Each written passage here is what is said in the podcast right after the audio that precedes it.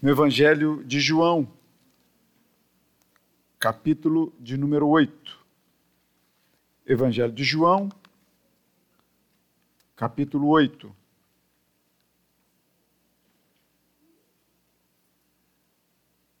Vou convidar o Diácono Rodrigo para me ajudar aqui na leitura. A gente vai fazer a leitura alternada. Eu lerei os versos ímpares, a igreja junto com... Não, é na revista atualizada. Quer pegar uma cola comigo aqui? Consegue? É...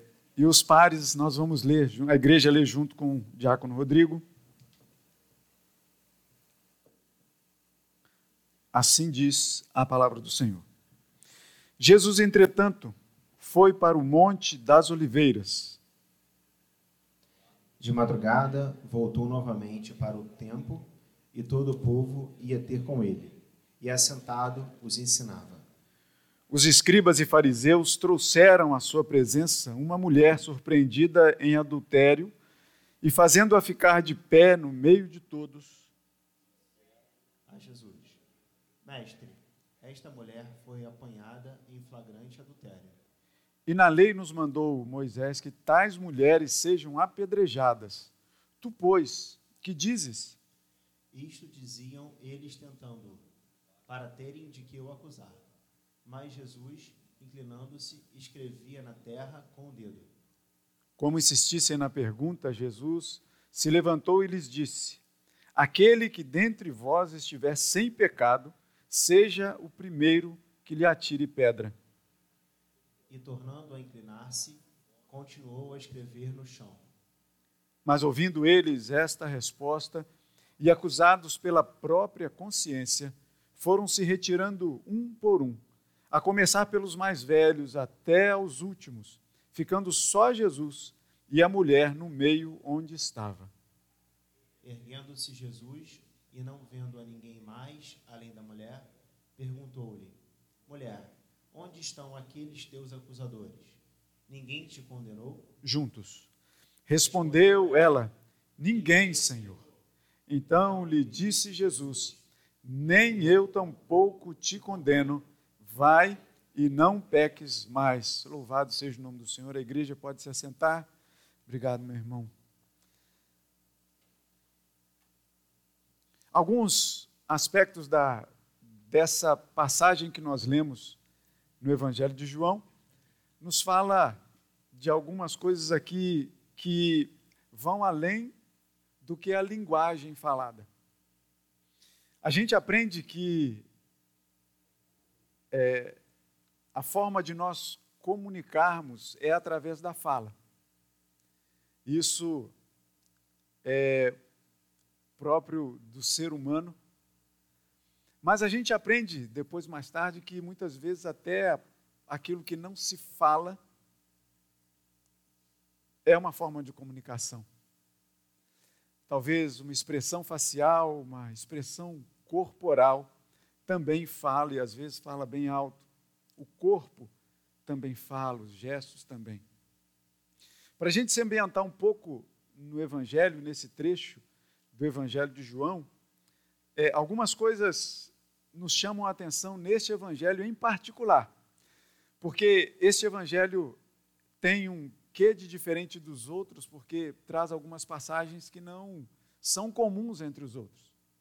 Enquanto, enquanto o Evangelho de Mateus, Marcos e Lucas, eles têm em comum muitas passagens, que inclusive João também é, é, fala delas, mas algumas passagens, inclusive essa que nós lemos, é exclusiva do Evangelho de João. Os outros evangelhos, Mateus, Marcos e Lucas, que são chamados evangelhos sinóticos, né, eles não é, trazem essa passagem para a gente. E até essa parte do Evangelho, quando nós chegamos nesse episódio dessa mulher que foi trazida à presença de Jesus, algumas coisas acontecem nesse Evangelho, desde o início dele, que nos chamam a atenção de situações que não são situações corriqueiras do dia a dia.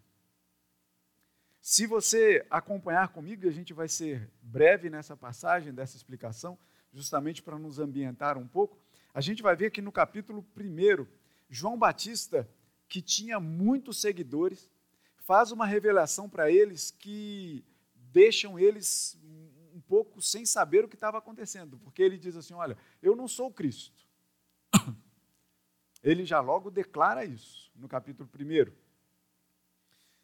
Há uma pergunta muito embaraçosa de, de Natanael para Filipe, quando Filipe vai comunicar a Natanael dizendo ter achado o Cristo, e Natanael pergunta a Filipe, de Nazaré pode vir coisa boa?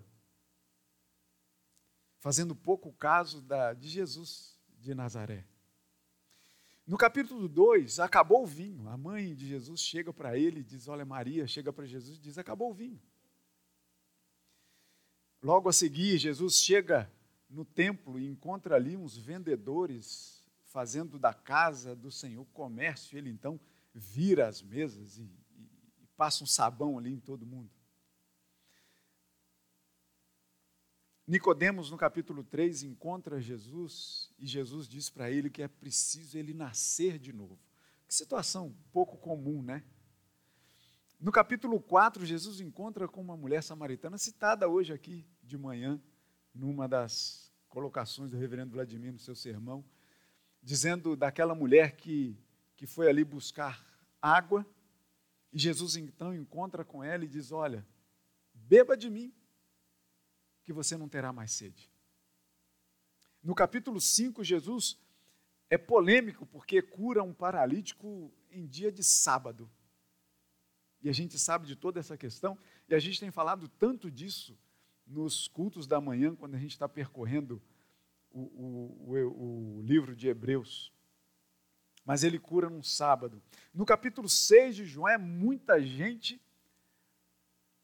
para pouco alimento. Para cinco pães e dois peixinhos. E depois os judeus vão perguntar assim, mas como é que ele diz que a gente tem que comer da sua carne e beber do seu sangue? Como ele pode dizer que é o pão que desceu do céu? No capítulo sete, chegando já aqui nesse trecho, nem seus irmãos criam em Jesus, nem os mais próximos dele criam nele, e ele torna a curar no sábado. Guardas são enviados para prender Jesus. E eles voltam sem Jesus com a notícia, olha, a gente nunca viu homem falar como esse. E a gente chega no capítulo de número oito, de uma festa que Jesus estava participando, e que a festa deu-se no último dia, no finalzinho do capítulo de número sete. A festa acabou. E o último trecho do capítulo sete diz que cada um foi para sua casa. E o capítulo oito começa dizendo, entretanto, Jesus foi para o Monte das Oliveiras. Passou lá um tempo. E ainda no raiar do dia, Jesus vai para o templo ensinar. E o povo gostava de acordar cedo. Porque a palavra diz que muitos, a gente lê isso, né, no capítulo um, que ele foi para o Monte das Oliveiras, no versículo um, melhor dizendo, de madrugada voltou novamente para o templo. Novamente é interessante, né, porque o templo era um lugar que Jesus gostava de estar. E hoje a gente ouviu o pastor falando aqui de manhã, né, ele conta os dias da semana para chegar o domingo para estar na igreja. Que é gostoso, é bom demais. E aí de madrugada ele volta novamente para o templo e todo o povo ia ter com ele e assentado os ensinava. Então você imagina, naquela hora da madrugada, aquela paz que a madrugada traz para a gente, aquela tranquilidade. E eu já contei aqui, né, que tinha, há, há um tempo que ele já não aparece, né, Isaura? É, um, um sabiá numa praça em frente de casa, que ele confundia, eu acho que ele confundia a luz do poste com o sol. E danava cantar de madrugada. Eu acho que ele devia dormir o dia inteiro, ao invés de voar como os outros, né? E ficava cantando de madrugada, duas, três horas da manhã, estava o bichinho lá cantando. Mas o interessante é que um dia, e eu é, é, fiquei lá na varanda um pouco curtindo esse, esse episódio, eu vi que outro lá na frente respondia, ele não estava sozinho nessa das madrugadas não. Mas a madrugada traz a gente aquela paz tranquila, daquele silêncio. Ainda mais se tratando de cidade grande, né, que, que os carros não param de passar, na madrugada eles diminuem um tanto. E é aquela paz tranquila e Jesus está ali ensinando. E a gente está falando de uma cidade de interior, do interior, vilarejo. E Jesus ali naquela calada da madrugada, assentado, na maior paz, tranquilidade, ensinando aqueles que também acordavam cedo e iam para o templo. Jesus estava ensinando, Jesus era um ensinador, era um, um contador magnífico de histórias, de, de ensinamentos que não dava para a gente perder. Só que esse silêncio é quebrado. Vocês perceberam que o texto ele nos conta que esse silêncio, essa paz, essa tranquilidade da madrugada é quebrada. Porque na calada da noite, muitas coisas acontecem. Os sabiás cantam fora de hora. Muita gente aproveita e dorme os sonos tranquilos, o sono dos justos. É bom a gente ter tempo de dormir tranquilo. Eu espero que as suas madrugadas sejam madrugadas de paz, de sono, como o, o capítulo é, é, oito do Salmo de número quatro diz para a gente, né, que em paz me deito e pego no sono, porque só o Senhor me faz repousar tranquilo, seguro. Eu espero que as suas noites sejam e tenham, estejam sendo noites tranquilas de sono, que você realmente consiga deitar a cabeça no travesseiro e dormir. Mas muitas coisas acontecem na calada da noite. Uma delas é o objeto desse nosso texto. Uma mulher que foi pega em flagrante adultério. Falei que muitas coisas acontecem na calada da noite. Muita gente aproveita o escuro, o silêncio, a quietude da noite. E a gente está no Rio de Janeiro, né? Muitas coisas acontecem e a gente, a gente vê como os cultos da manhã são mais frequentados. Por mais que a gente tenha aqui a frente iluminada, a gente põe um segurança ali, não está armado nem nada, mas só fica ali dando um apoio para a gente, para a gente chegar no nosso carro, para a gente pegar o nosso carro e ir para casa. Mas mesmo assim muita gente fica com medo de vir. A gente mora no Rio de Janeiro, tá? Mas eu digo para vocês, a gente não demora muito a acabar, a gente não vai soltar e liberar vocês aqui onze da noite, não, a gente ainda está ainda aqui num horário bem tranquilo, né, para a gente poder sair, para ir para a nossa casa. Mas as coisas também acontecem no dia. Então não é desculpa da gente não vir à noite, né, Hebe? A gente pode vir à igreja à noite também. E essa tranquilidade é quebrada com esse caso que acontece muitas vezes às noites, às escuras, às escondidas, como coisa que ninguém está vendo. Mas a gente sabe que não adianta a gente tentar esconder nada. Não há momento do dia que a gente possa se esconder daquele dono dos olhos que tudo vê. Não há como esconder nada de Deus. E muitas vezes, tem gente que fica espiando, os fariseus e os escribas. Eles encontraram essa mulher em flagrante adultério e quebrou essa quietude do ensino de Jesus, trazendo essa mulher à presença de Jesus que estava sentado ali na calmaria. Esses escribas e fariseus que nos evangelhos sinóticos a gente vê que dia após dia, momento após momento, ficavam procurando Jesus, não para poder pegar dos seus ensinamentos, mas para poder ver se Jesus falava alguma coisa para poder condená-lo. Teve uma vez, quando Jesus foi preso, que, que foi preso e estava sendo ali julgado, que trouxeram até testemunhas falsas para acusar Jesus. Mas nenhum testemunho acusava, porque Jesus não é acusável, percebe? Mas o fato é que trazem uma mulher e colocam ela de pé no meio do ensinamento de Jesus. Jesus assentado, provavelmente o texto não diz, mas provavelmente continua assentado.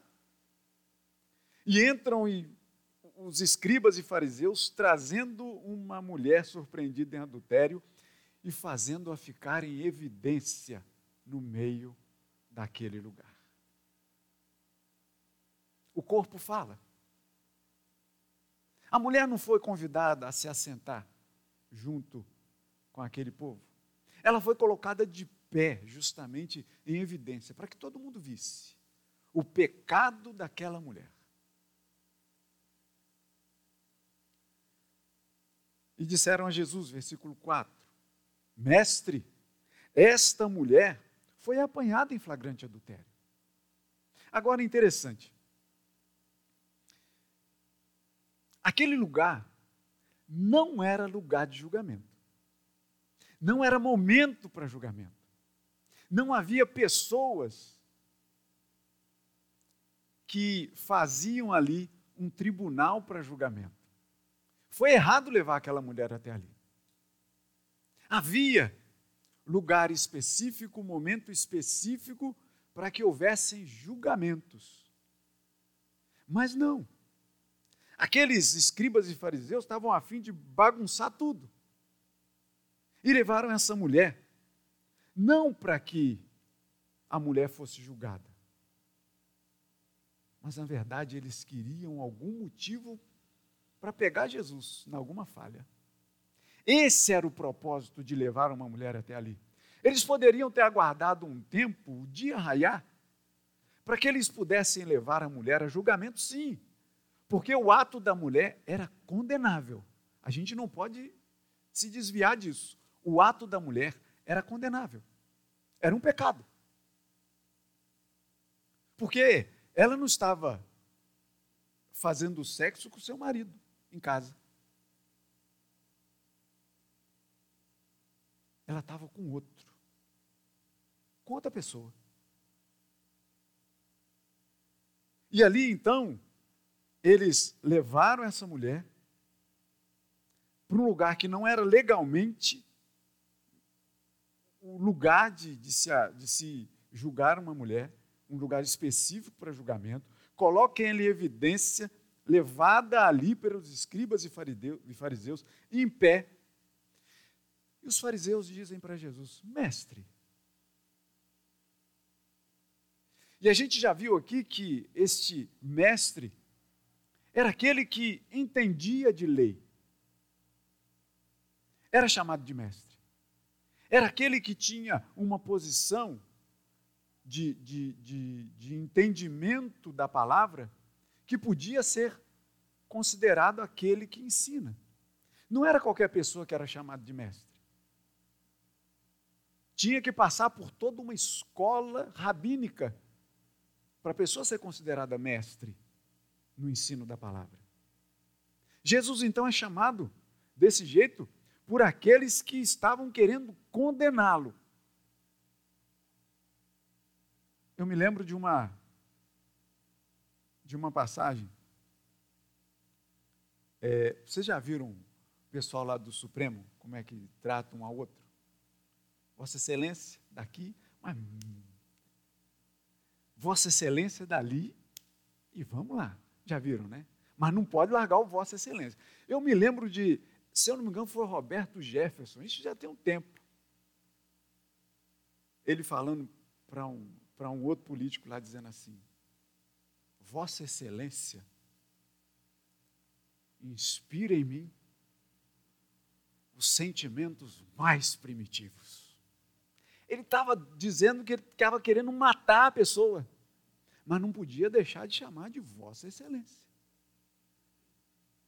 Os instintos mais primitivos, Vossa Excelência. Chamam Jesus mestre. Esta mulher foi apanhada em flagrante adultério. Agora, um detalhe interessante, né? O ato é condenável. Os escribas e fariseus levam aquela mulher, a mulher até ali na presença de Jesus. Na verdade, ele, eles levam três coisas. O objeto do, do caso, que era a mulher.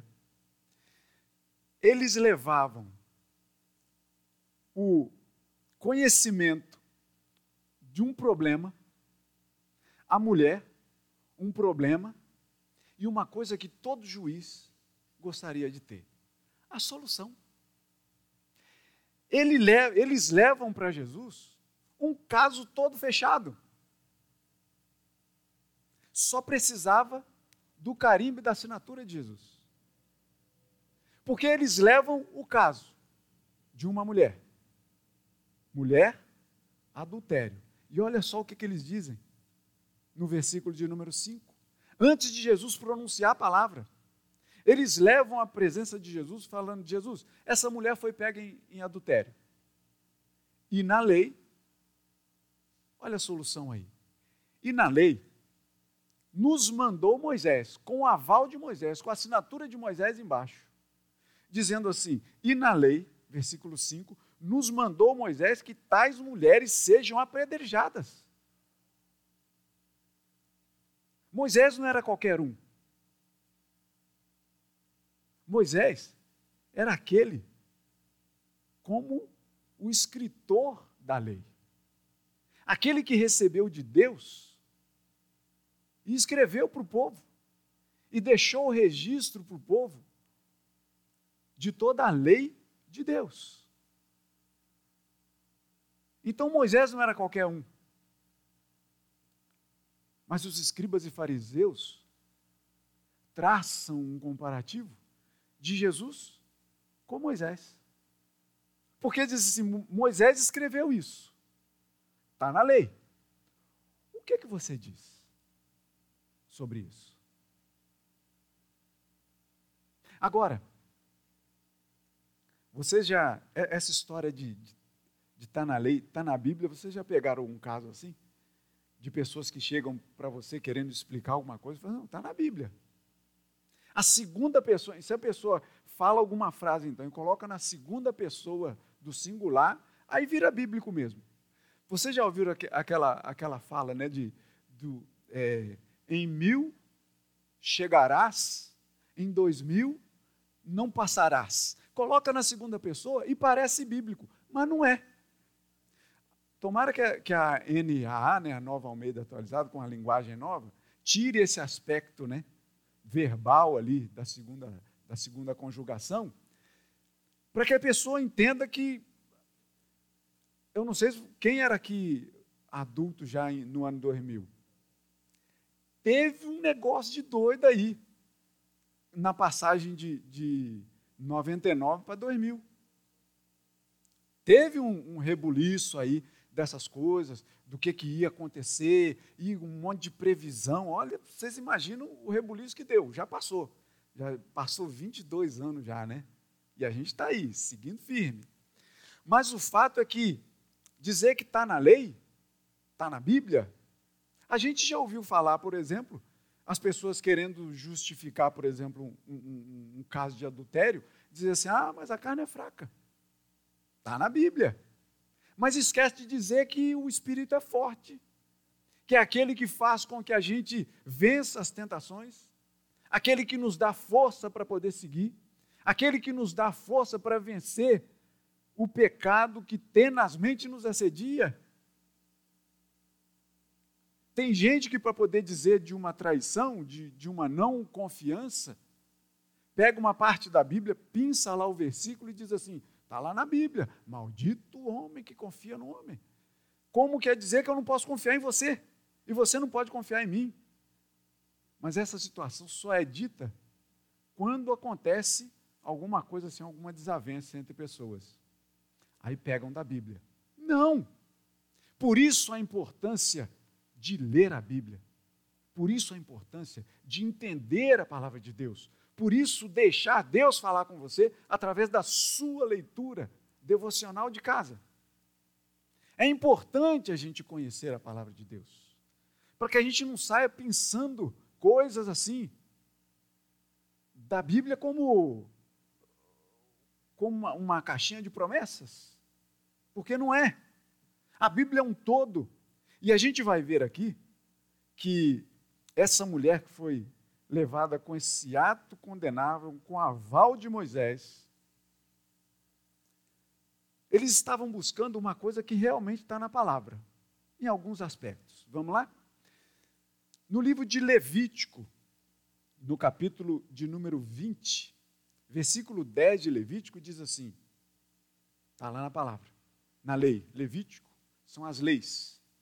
E diz assim, se uma mulher for pega em adultério,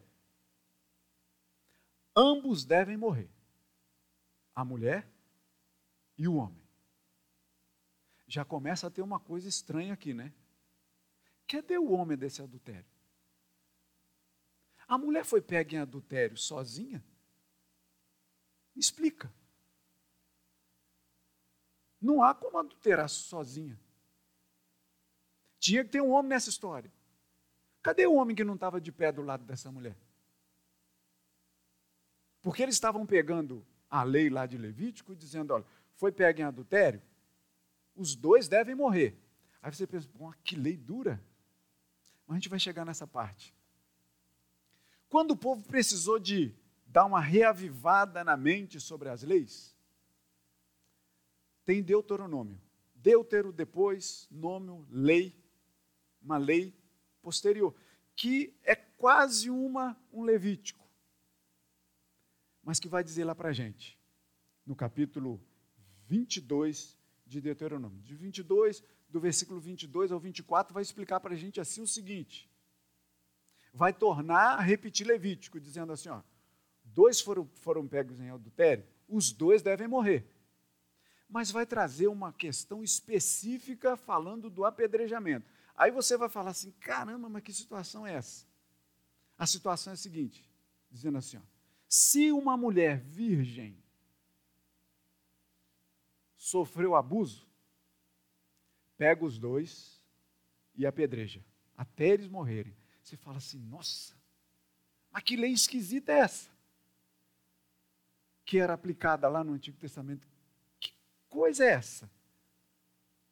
E aí a gente vai perceber que toda essa questão de punição de pessoas, Cristo sofreu a punição por nós de uma vez por todas. Ele foi à cruz para que esse tipo de punição não precisasse acontecer mais. Ele foi à cruz para que esse tipo de coisa estranha, de sacrifícios ou de punições pelo pecado, ele se fez pecado por nós. Não é que nós não somos pecadores mais, mas a gente se vê livre do pecado pelo que Cristo fez na cruz por nós. Os atos continuam acontecendo, continuam. Mas a graça de Cristo é muito maior do que o meu e o seu pecado. Muito maior. Eles devem ser, sim, curados, tratados, não tenha dúvida nenhuma. Mas não chegar ao ponto do que era. Quem ouve aquelas autoridades chegarem ali, imagina ali aqueles que estão ouvindo Jesus naquela madrugada e chegam aqueles homens com aquela mulher dizendo assim, olha, adultério, na lei diz o seguinte. Eu acho que aquelas pessoas ali ao redor de Jesus falaram assim, o embate aqui vai ser bom. Conhecedores da lei, conhecedor da lei, vamos ver os argumentos aqui, quem vai vencer nesses argumentos.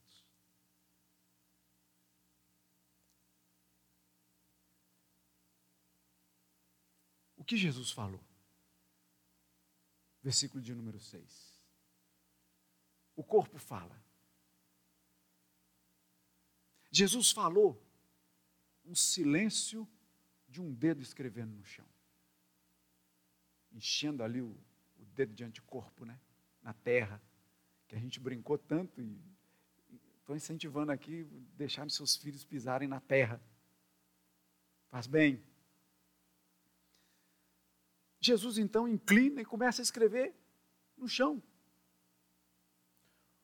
Um silêncio perturbador. Às vezes, Jesus respondia com um silêncio que era perturbador. O mais perturbador dele que me chamou a atenção até hoje foi o silêncio do olhar dele para Pedro. Quando Jesus diz para Pedro, diz assim, Pedro, Você está dizendo que vai comigo até a morte, incentivando seus amigos a dizer a mesma coisa? Você vai me negar três vezes, Pedro, hoje, nessa noite ainda. Antes. E Pedro fala, não, Senhor, eu vou contigo até a morte. Aquele negócio tudo a gente já sabe. E Pedro vai e nega ao Senhor Jesus, dizendo que nunca conheceu. Não, não falo como ele, não. Nunca vi esse homem na minha vida. E o galo canta. E um dos evangelhos diz que Jesus vai passando nessa hora e que os olhos de Jesus, num silêncio atordoador, num silêncio mais alto que a gente pode ter. Esse olhar de Jesus para Pedro, tanto que Pedro sai dali e chora amargamente por, por causa disso. Quando ele quando ele cai em si. Aquele silêncio. Esse aqui é outro. Jesus não responde ali no primeiro momento. Ele escreve no, no chão com o dedo, inclinado ali. Mas os escribas e fariseus, eles não estavam satisfeitos com isso. Eles queriam pegar Jesus. Eles queriam cruzar Moisés com Jesus. Agora eu estou pensando, por acaso eu falei Abraão aqui como escrito? Não, né? Ah, tá. Eu falei, será que eu falei Abraão em algum momento aqui? Não, né? Mas eles estavam querendo ali cruzar Jesus, o aval de Moisés na lei, cruzar com o que Jesus tinha para dizer. E o detalhe interessante era o seguinte, qualquer resposta que Jesus disse, desse ali, a favor da mulher ou a favor dos escribas e fariseus, era motivo de condenar Jesus. Sabia? Se Jesus entrasse em defesa da mulher, eles iam dizer, está indo contra a lei. Se, eles, se Jesus entrasse a favor dos escribas e fariseus, eles iam falar assim, mas cadê o amor que você prega tanto? Percebe? Qualquer resposta, qualquer lado, qualquer parcialidade que Jesus tomasse, era motivo para ser condenado. E eles então insistiam, e o, e o texto diz isso, né? Que no, no versículo seis, isso diziam eles tentando para poder. Jesus inclina no chão. O versículo sete, como insistissem na pergunta, Jesus se levanta. Jesus se levanta. Olhos nos olhos. E disse, aquele que dentre vós estiver sem pecado, seja o primeiro a tirar a pedra. Entre pecados e pedras é o título desse sermão. Aquele que estiver sem pecado entre vocês, que seja o primeiro a tirar pedra. E volta a escrever no chão, ao silêncio. Olha Jesus falando através de nada, de palavra nenhuma, através de um gesto corporal.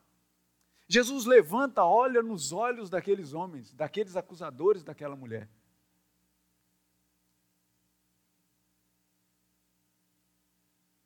Um pouquinho de palavra, uma argumentação pequena. Acho que nenhum advogado faria isso, né, Hebe? Mas o advogado dos advogados, sim. Porque qualquer palavra de Jesus, por pequena que seja, por menor que seja, é a maior das palavras do mundo. Jesus, então, olha para aqueles homens, diz essa palavra e volta a se inclinar. Com um detalhe. Qual era a posição de um apedrejado? Vocês já perceberam? Jesus está na posição do apedrejado, curvado, escrevendo no chão.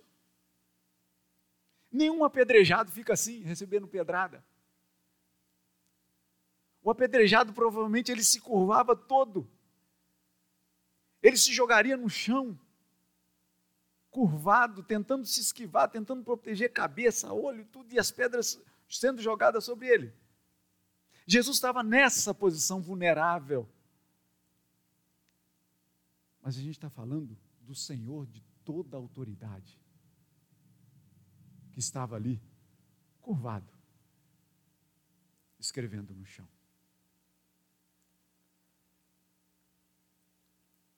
Entre pecados e pedras. Quando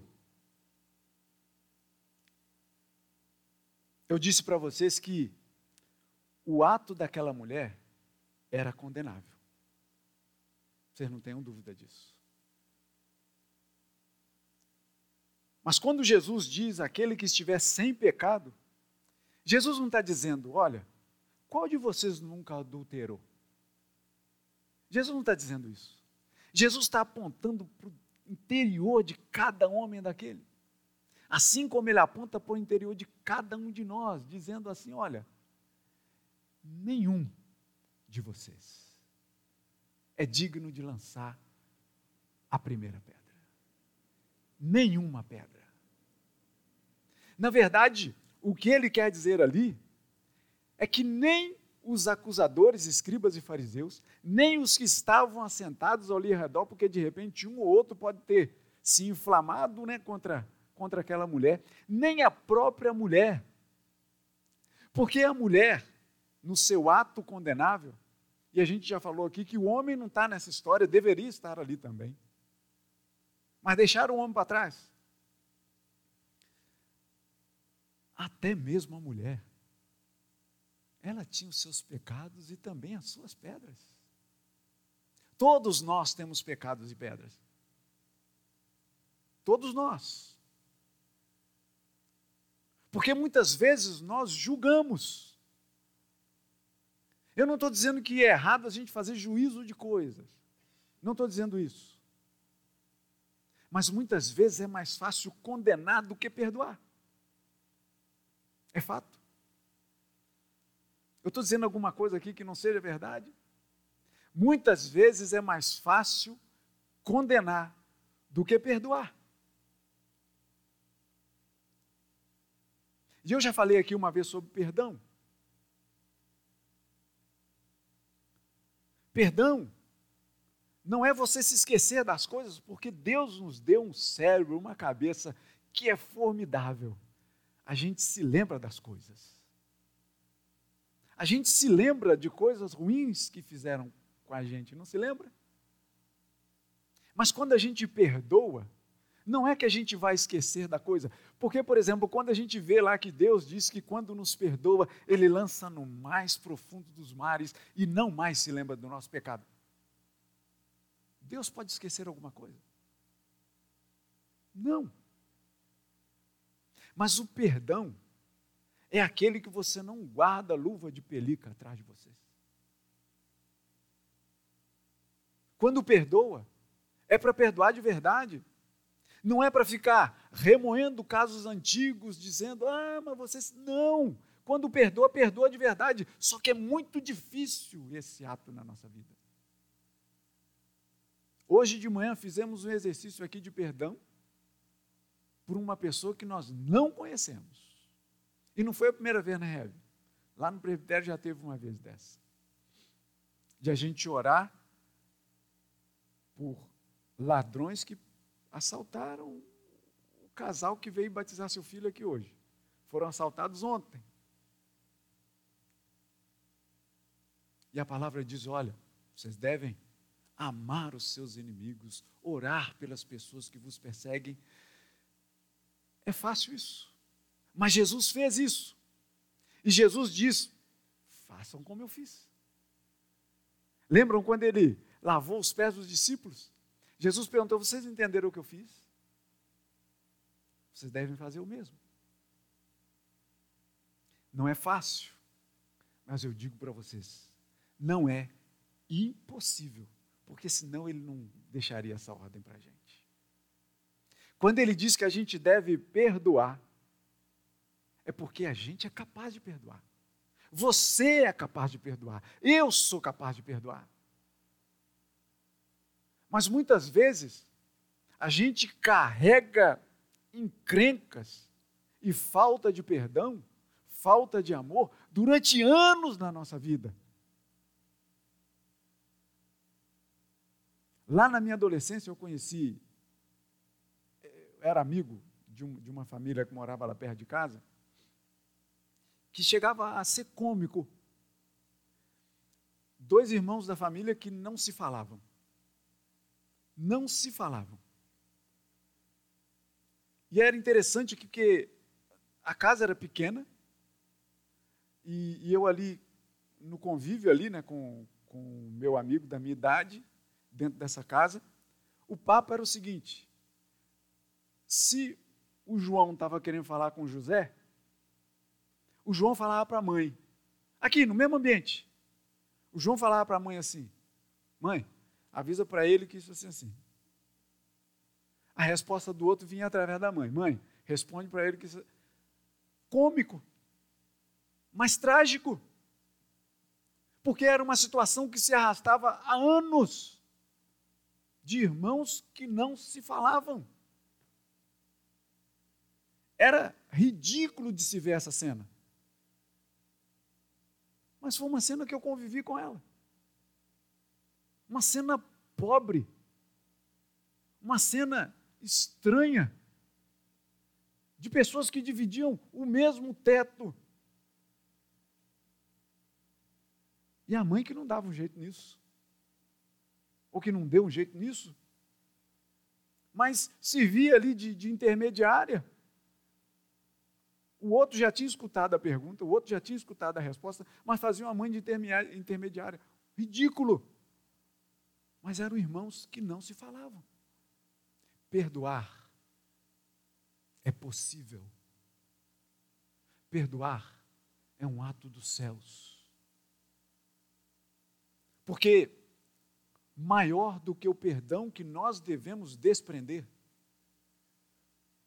foi aquele desprendido na cruz do Calvário, por Cristo Jesus. Esse sim, o verdadeiro perdão que a gente deve ter em mente. Apesar do pecado ser específico, porque todos ali tinham seus pecados e pedras, a gente vai ler em Romanos, e a gente estudou isso aqui, que Paulo vai escrever aos Romanos dizendo, olha, agora nenhuma condenação há para os que estão em Cristo Jesus. Porque a lei do Espírito da vida em Cristo Jesus te livrou da lei do pecado e da morte. Jesus também jogou uma pedra naquele dia. Ele era a própria pedra. A pedra que era o sustento de toda e qualquer construção, de toda e qualquer vida. Aquele que foi chamado posteriormente de pedra angular. Aquele que sustenta a edificação. Cristo Jesus, ele estava ali, ele também lançou a sua pedra de encontro àqueles corações de pedra, à consciência do pecador, e ele retorna à sua posição de vulnerabilidade, diferente da mulher que estava de pé e dos seus acusadores, que provavelmente estava de pé também acusando aquela mulher.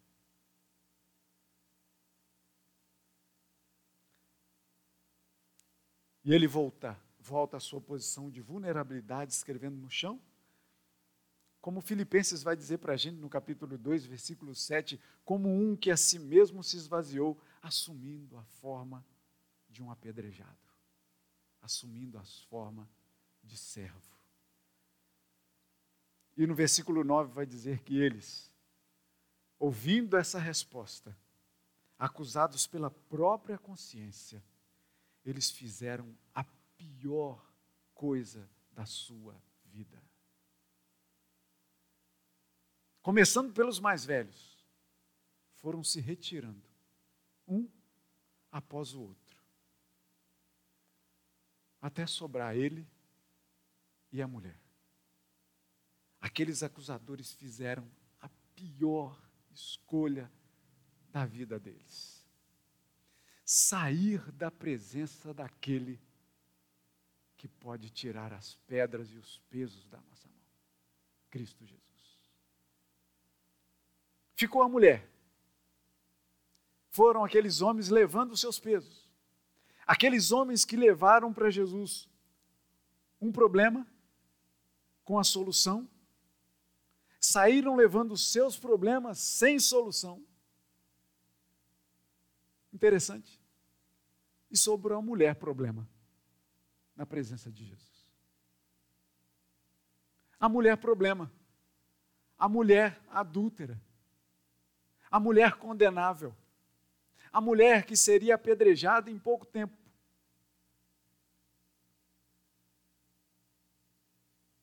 O alívio para o nosso peso.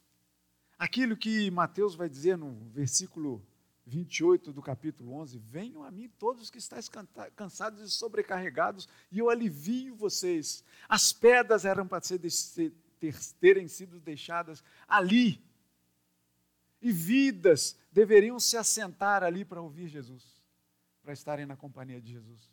Mas eles fizeram a pior decisão, foram embora com seus pecados e as suas pedras. E Jesus levanta mais uma vez e olha nos olhos daquela mulher. Onde estão os teus acusadores? Aqueles que te trouxeram e apresentaram você para mim, agora você me apresente a eles. Só que eles já tinham ido embora. Restava a mulher e Jesus. A mulher ali em pé, talvez pensando, aquela mulher que de repente, naquela pergunta que os fariseus e os escribas fizeram para Jesus, e você, o que, que você diz? Porque na lei Moisés diz que a gente deve apedrejar, e você o que diz? Aquela mulher talvez que naquele momento, naquelas frações de segundos, naquele minuto que parecia ser interminável para a vida dela, ela esperava, talvez, de Jesus ouvir, não apedrejem essa mulher. Mas ela vê Jesus curvado. E daqui a pouco Jesus levanta e olha nos olhos daquela mulher. Só ela restou ali, com seus pesos, com seus pecados e as suas pedras. E Jesus pergunta para ela, onde estão aqueles teus acusadores? Ninguém te condenou? E eu volto a, a chamar a atenção de vocês aqui, que a palavra mais forte nesse ninguém te condenou não é a condenação, mas é o ninguém. Porque eu volto a dizer que o ato dela era condenável e continuava a ser condenável. Mas ninguém condenou você? E ela responde, ninguém, Senhor. Nem eu te condeno.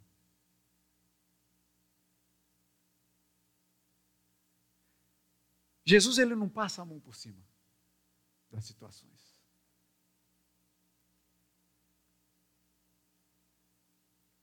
O Filho do Homem veio buscar e salvar o perdido. Lucas, capítulo dezenove, versículo dez. Jesus, ele não passa a mão para poder fazer um, um carinho. Jesus chama a atenção. Jesus não condena a mulher, porque ele veio buscar e salvar os pecadores. Ele não condena exatamente a mulher, mas os atos que são cometidos por ela. Por isso é que a gente deve entender que nós devemos amar os pecadores, mas não amar o pecado. Por isso é que a gente pode chegar para as pessoas, para um irmão, para uma irmã, para um conhecido, e levar a palavra de Deus para ele, de repente numa falta que ele tenha, que ela tenha cometido.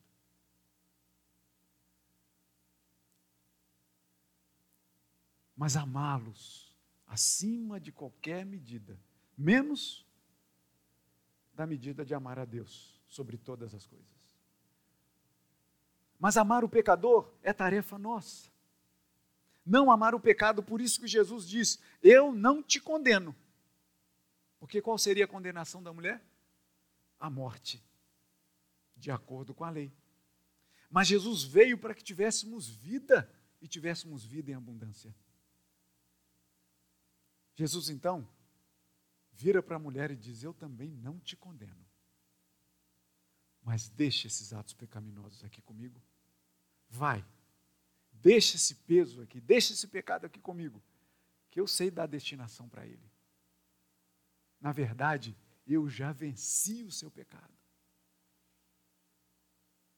Por isso é que a gente pode entender que, mais uma vez,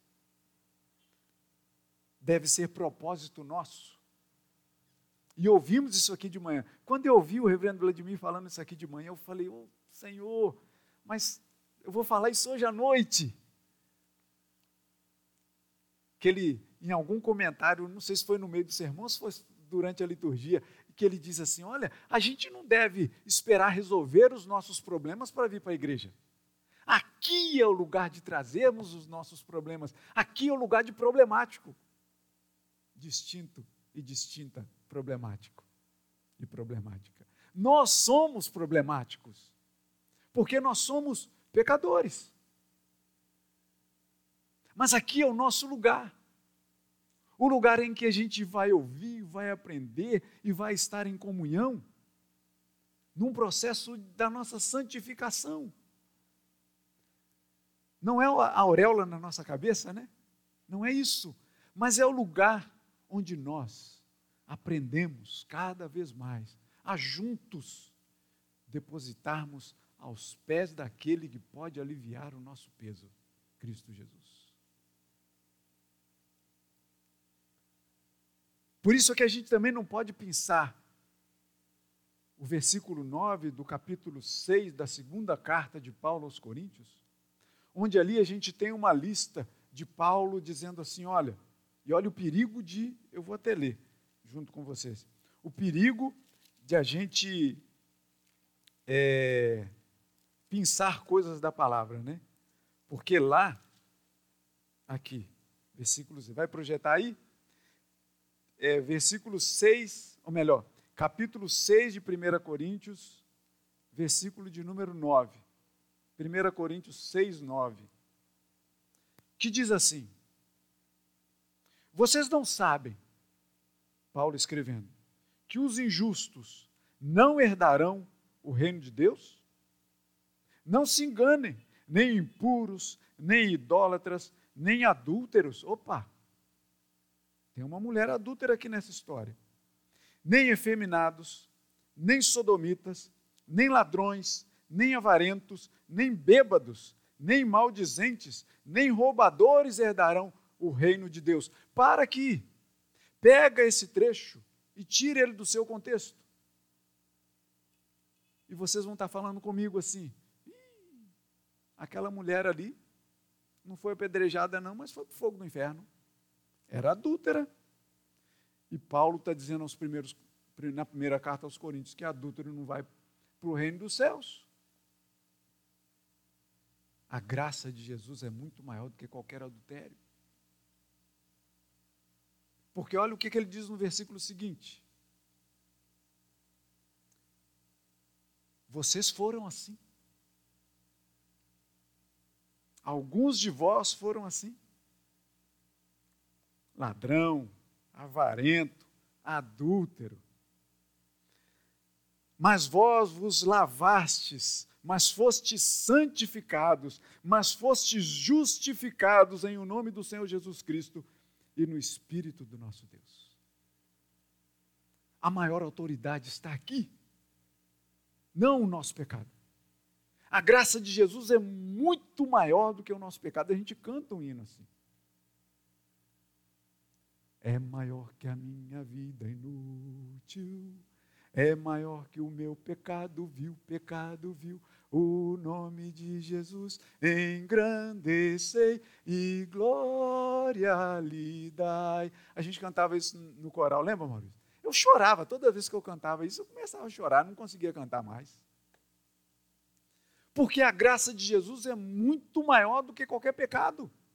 Porque senão a gente já está dizendo aqui, não adiantou nada levar essa mulher, não adiantou nada Jesus falar assim, olha, aquele que estiver sem pecado, atira a primeira pedra, não adiantou ninguém ir embora, não adiantou Jesus falar com ela, mulher, nem eu te condeno, vai, não peques mais, não adiantou nada, porque ela era adúltera. E onde é que funciona a graça de Jesus isso tudo? A gente já está condenando Levi, o Mateus, lembra que eu falei que ele roubava lá na coleta, na coletoria? Lembra que a gente falou dessa mulher aqui, no próprio Evangelho de João, no capítulo quatro, uma mulher de Samaria que foi lá pegar água, e Jesus vira para ela e fala assim, no final das contas, né? Vai lá, chama seu marido, vem para cá. Ela falou assim, não tem marido não. Ela falou, Jesus responde para ela, você falou bem, porque você já teve cinco, e esse que você está com ele agora nem seu marido é. O que, que a gente vai falar dessa mulher? O que, que a gente vai falar de Zaqueu? Que ali, todo arrependido, diz assim, olha, eu prometo dar quatro vezes mais se eu roubei de alguém, mas tinha roubado. Como tinha roubado aquele moço? Baixinho, né? Ele era, provavelmente. Subiu lá no, numa árvore para ver Jesus passar, e Jesus vai e chama Zaqueu, fala, Zaqueu, vamos lá, convenho estar na sua casa hoje. E ele comendo lá, e as pessoas passavam, como é que pode comer com um pecador? Mas a graça de Jesus, muita gente não entende isso, a graça de Jesus é maior do que a vida, a graça de Jesus é maior do que qualquer pecado da nossa vida, e foi isso que Jesus fez com essa mulher, mulher condenada pelos homens, absolvida por Jesus, mulher condenada ao apedrejamento, por uma falcatrua da lei, por um arranjo da lei por aqueles homens, absolvida por Cristo e a sua graça.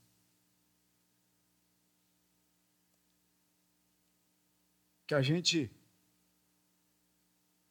não saia da presença de Jesus com as nossas pedras e os nossos pecados. Mas é diante dele que a gente deve deixar tudo isso.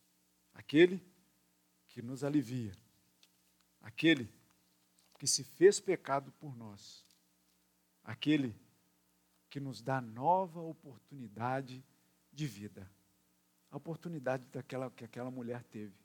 Inclusive, talvez a primeira tarefa dela fosse perdoar os seus próprios acusadores. Que Deus assim nos abençoe para a sua honra, e para a sua glória, em nome de Cristo. Amém.